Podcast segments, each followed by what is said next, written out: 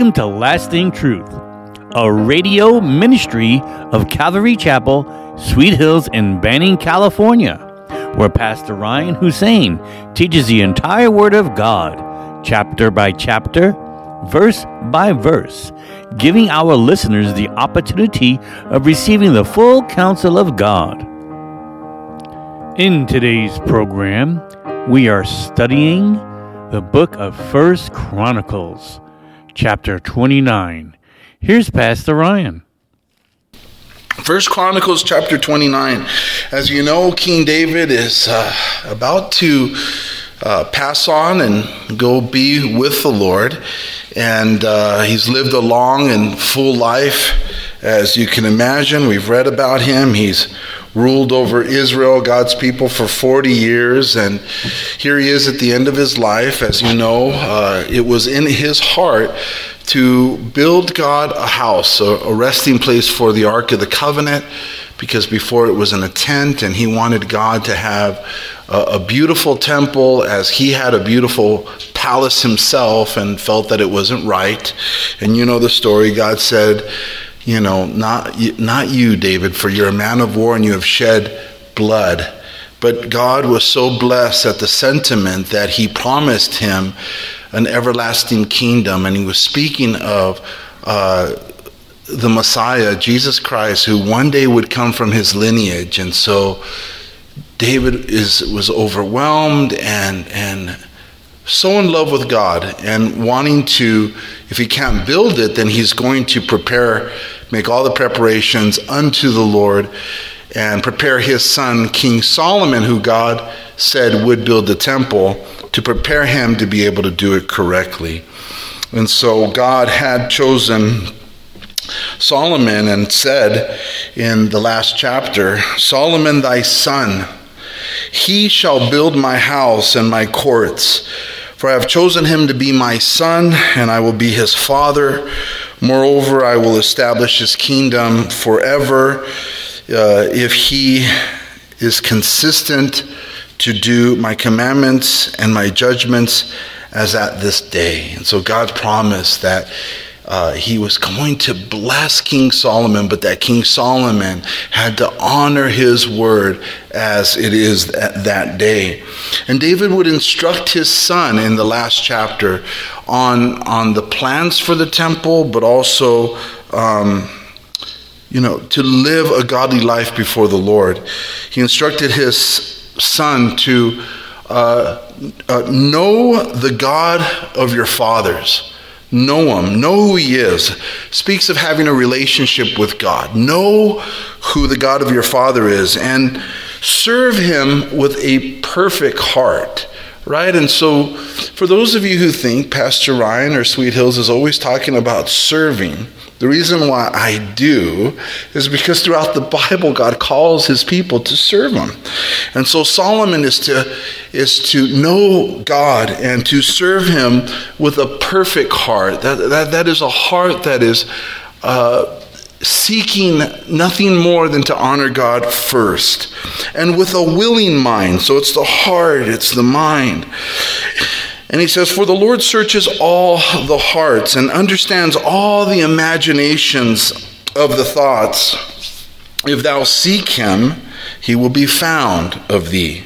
But if thou forsake him, he will cast thee off forever. And so David was basically telling his son that the success of your kingdom, the success of your life is directly related to your relationship with God. And so it is the same with us. We are promised by Jesus Christ an abundant life as we follow him by faith every single day, as we deny ourselves, take up our cross, and follow him daily Jesus promises us a life and that much more abundantly. Yes, there's trials. Yes, there's problems, but he sees us through them. He shepherds us, and the success of our of our of our faith, of our walk with God, all depends on our relationship with Jesus Christ. It's the same as with Solomon. If he was to honor God's word, serve him, things would go well for him. And if we honor God's word and serve the Lord Jesus and abide in him, we will produce fruit, blessings will come. That is a, that's just a fact. Can I get an amen? And so, verse 1 of 29 Furthermore, King David said to all the assembly, My son Solomon, whom alone God has chosen, is young and inexperienced. The King James says, young and tender. I like that. He's young and tender, or he's young and inexperienced. And the work is great because the temple is not for man, uh, but for the Lord. And so David is here, as you re- recall, in front of the great assembly. He has called the military leaders, the captains of thousands and hundreds and tens. He's called uh, the chief of the of the fathers. I mean, all the leaders have been called to Jerusalem in order for David to uh, present his son as the new king, but also so that the instructions would be viewed by all of them as he gave as he gives them to his son. And what he says to them is something that they all know, right? He's young. Solomon is young, and so he's not telling them something that they don't know. He's young, he's tender, he's inexperienced, but it's so wise that he says this to them. You know, basically, as to say, I know what you're thinking. I know that he is young and inexperienced, but God has chosen him. And that's a big but. He's young and inexperienced, but God has chosen him. Which changes everything. We can be young, we can be inexperienced, we can be not good looking, we can be not good uh, talkers or, or good good speech, like me, apparently.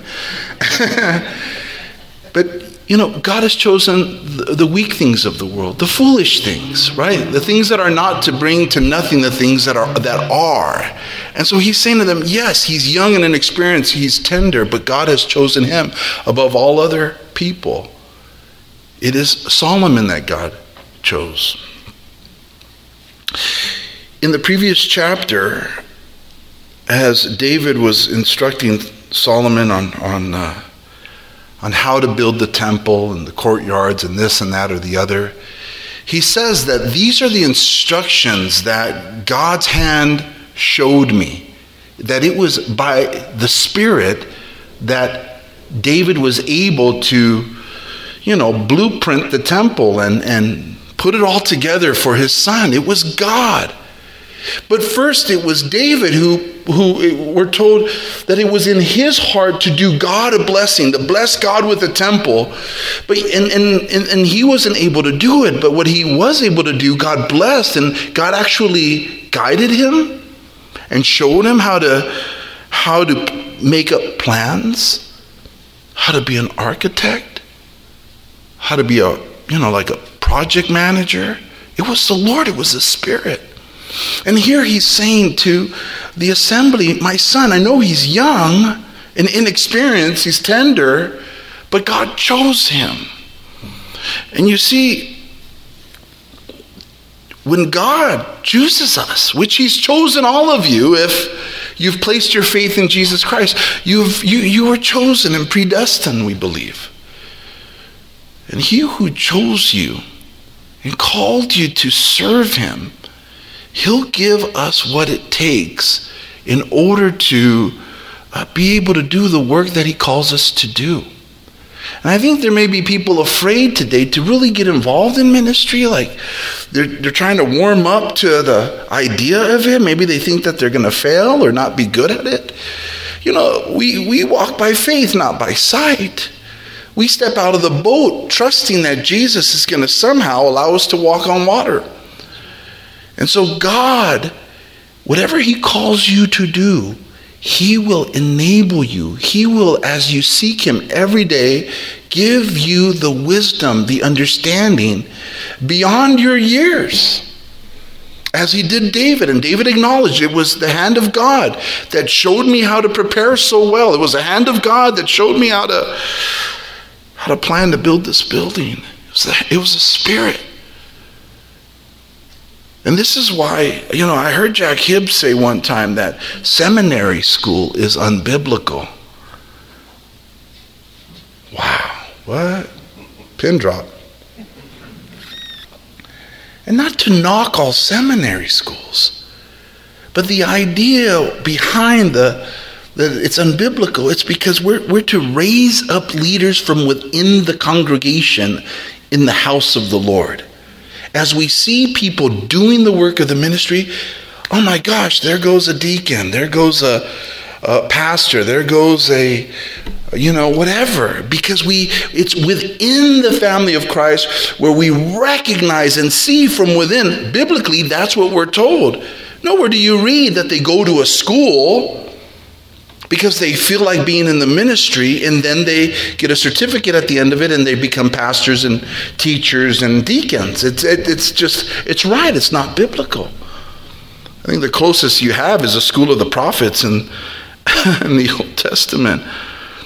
But I mean, they are, to, they are to be born from within. This is why there's so much problems with seminaries where they're not even teaching on the rapture or, or other, you know, you know, essential things that I think are essential. I think that my own life and the life of many others is an example of what God can do through a man, through a woman that is set on loving God. He can use you and give you the knowledge that you need. And don't let anybody say, you know, what school did you go to? Or try to put you down or criticize you because you, you know, whatever. I've just been hanging out with Jesus for 22 years. And look at the fruit. It's pretty cool. It's a miracle. I know that he's tender. I know that he's inexperienced. But God chose him. So if God chose him, and guess who ends up being like the wisest guy ever? This kid. There was no like king school that everyone had to warm up to before he became king. It was like when it was time, and God said, It is time. And in our chapter, it is time for Solomon. And that's why he's speaking to the congregation like, recognize. He says, The work is great. This is not some small task. This is not some insignificant, trifle thing. This is not about, and the King James says it's not a man's palace that we're talking about.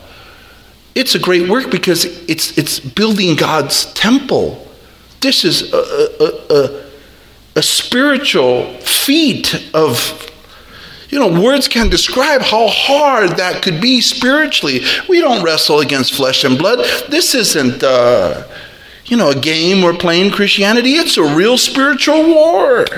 The temple, I mean, building the house is hard enough, but to build the temple of the Lord, David's saying it's a great work. It's, it's, it, it's going to be hard for him. So the assembly better get behind him and know that God has called him. Get behind the work. It's a huge spiritual undertaking uh, of great importance. Be easy on Solomon. You can probably see the love in David as a father's his heart. Be easy on my son. Support him because the work is great. I am shocked at the lack of reverence uh, people have for the things of God within the church. And I don't condemn. In our flesh, we judge on appearance. In the spirit, we know better. Samuel the prophet judged David's brothers to be the next king of Israel. And God says, Man, I don't judge like man does. I, I look at you look at the outside, I look at the heart. And so it's like I get it, but you know, it's amazing how people have come into our church throughout the years, you know, just kind of sizing things up. And, and I get that. We're human. We want to see if things are done right and well and in order in a church. You want to know that the, the pastor and the leaders are spirit filled, you know, and, and doing things right. And I, I get all that. There's that. That's good. It's the other stuff. It's the, I've seen and I don't think that I should give this that much honor because it doesn't seem to be something that I would, you know, think is a, a work of God. You know, can these dry bones live? Yes. And look at Sweet Hills now. Look at what God has done. And it's so odd and beautiful. To the world, it's like, wow, how? What? They should because it's grace. Unmerited, unfavor, I mean, unmerited, totally favored, but unmerited favor from God. You can't be that guy. Exactly. It can't be those people. Exactly. To the world, we're an enigma, where we're weird, we're awkward. What, how did that happen? And we tell them about God's grace, but within the body, you even see, like, you know, where people don't give the honor and the respect. You know, I love having a young pa- assistant pastor because, you know, you get to see how people respect them or don't. Hey, Timothy, don't let them despise your youth. In the early days, it was worse. It's, he gets a lot of respect and honor. But it's true. In Romans 13, verse 7, does not Paul say, Give honor to whom honor is due? And we should honor one another. I should honor you, you should honor me. We need to love each other and honor each other, esteem each other highly, the Bible says. To honor, give honor to whom honor is due. You know, he may be young and tender, but don't think he, he he's naive. Right? And the thing about Solomon is as he was walking with the God, with the God, as he was walking with the Lord, no one can get over on him. He was just too wise. And that is the case for you and for me when we seek the Lord's wisdom, right? It's like no one can get over it. He, he makes us smarter than our enemies. But anyways, I you know this is not a work of man. Like Sweet Hills is not a work of man. Amen. It is a work of God. It is a work of God. It's not trifle, it's not small, it's not it's something that should be honored and respected because Jesus has done it. God has chosen. He is young and inexperienced. And the work is great because the temple is not for man, but for the Lord God.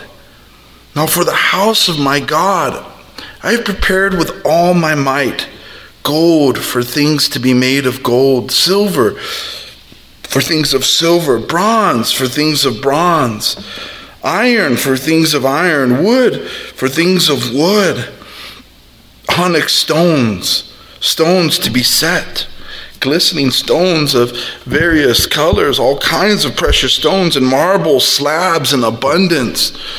Moreover, because I have set my affections on the house of my God, I have um, given uh, to the house of my God over and above all that I have prepared for the holy house, my own special treasure of gold and silver, 3,000 talents of gold, of the gold of Ophir, and 7,000 talents of refined silver to overlay the walls of the houses, the gold for the things of gold, and the silver for the things of silver, and for all kinds of work to be done by the hands of craftsmen.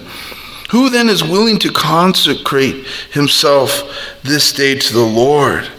And so here, David just, uh, you know, tells the assembly how his heart was was you know, that he he he prepared you know with all of his might the preparations to build the house like the temple of the lord like with his heart he really with everything, all of the might that he had in his old age, he gave it all for the preparation. And then he says, Moreover, because I have set my affection to the house of my God, I have of mine own proper good the King James says, of gold and silver which I have given to the house of my God, over and above all that I have prepared for the holy house. David is saying, I prepared my heart, I've given it with all of my might. I have affection for God's heart or for God's house, and thus I've given out of my own treasure. And so this is what David is saying. He's saying, Man, I, I set my heart right towards God's house. Like I have affection for the house. But why why such a great affection for God's house? It's because David had a great affection for God himself. We see David's love coming through towards God. You know, I've done this with all of my might. I've set my I, have set my affection on the house of the Lord. And, and so the question needs to be asked for us is that something that we should perhaps have? Should we have an affection for God's house? Some would say no, right? Which they say today, like a church is just a building, the church is the people. They're right to a certain extent. Amen to that. You're right. The church is the people. But when Jesus gives you a church like he did to Sweet Hills, there's gratitude, there's thanksgiving, there's acknowledgement that it's a miracle, there's an acknowledgement that during COVID we got a building. There's an acknowledgement that we have very little money and we got a building. There's an acknowledgement that our kids have six classrooms. There's an acknowledgement that there's a kitchen and a dining area and offices and a dirt lot to mess with and and you know what I mean? Yeah, it's the people, but also he also blesses his bride with the covering, with the veil. So, yeah, I think we should have an affection. And I know that you do. I asked the guys, how many people serve at our church? Just, they couldn't get it to me on time for tonight, but it's a lot, and I'm grateful for them all. It's a lot of people who serve and show their affection. Their heart has been set to be affectionate towards his house, to see it as not as more than just a man's house. It's not a man's house. We just read it's it's a great work because it's not a man's palace, it's the house of the Lord. And one person cannot take care of this place. Amen? You know, your house, my house, there's enough for us to take care of, and we have to take care of our own stuff, right? Your front yard, your backyard, whatever you have, it's enough for you and your family to deal with. It's your dwelling place. This. Look how big this sanctuary is. I don't think anyone in this room has a house this big to vacuum or yards like this or all of all of the grounds it just God, God is just saying to us tonight this isn't a man's house this is the lord's house set your affection on it rejoice sweet hills because he's giving you a miracle churches have closed and are never going to reopen because of what we went through the last two years we have friends who have churches in America that are in storefronts, that are at schools, that, you know, and, and you know, they have to write a check out to, you know, a school or to a, a leaser, and as we did. But now we don't, we just, to the bank. That's what God has done for you. So our affection to, should continue to be on this place that we should show you know love towards it and, and thank you jesus for every pew for the everything that's here. And don't be ashamed of it. Don't let anybody say oh but it's just a building. Yeah those that's coming from the mouth of people who have never been given a church building by god. We were given it by the lord just like we thank him for our bread we thank him for this place and he tests the heart to see how we take care of this place. In Haggai chapter 1, verse 4 through 6, Lord spoke to the prophet, Is it time for you yourselves to dwell in your paneled houses and this temple to be in ruins? Now therefore, thus says the Lord of hosts, Consider your ways you have sown much and bring in little. You eat, but do not have enough. You drink, but you are not filled with drink. You clothe yourselves, but no one is warm. And he who earns wages earns wages to put into a bag with holes. Thank you for joining us today at Lasting Truth Radio. If you're in the area, come on out and join us for Sunday services at 8:30 a.m. and at 10:30 a.m. or Wednesday evenings at 7 p.m. We are located at 3035 West Nicollet Street in Banning, California. You can also find us on YouTube or Instagram. If you'd like to donate to our program, please do so on our website at ccsweethills.org and hit the online giving tab. We hope you will continue to tune in as we journey through the entire Word of God with the teaching of Pastor Ryan Hussein at Calvary Chapel, Sweet Hills.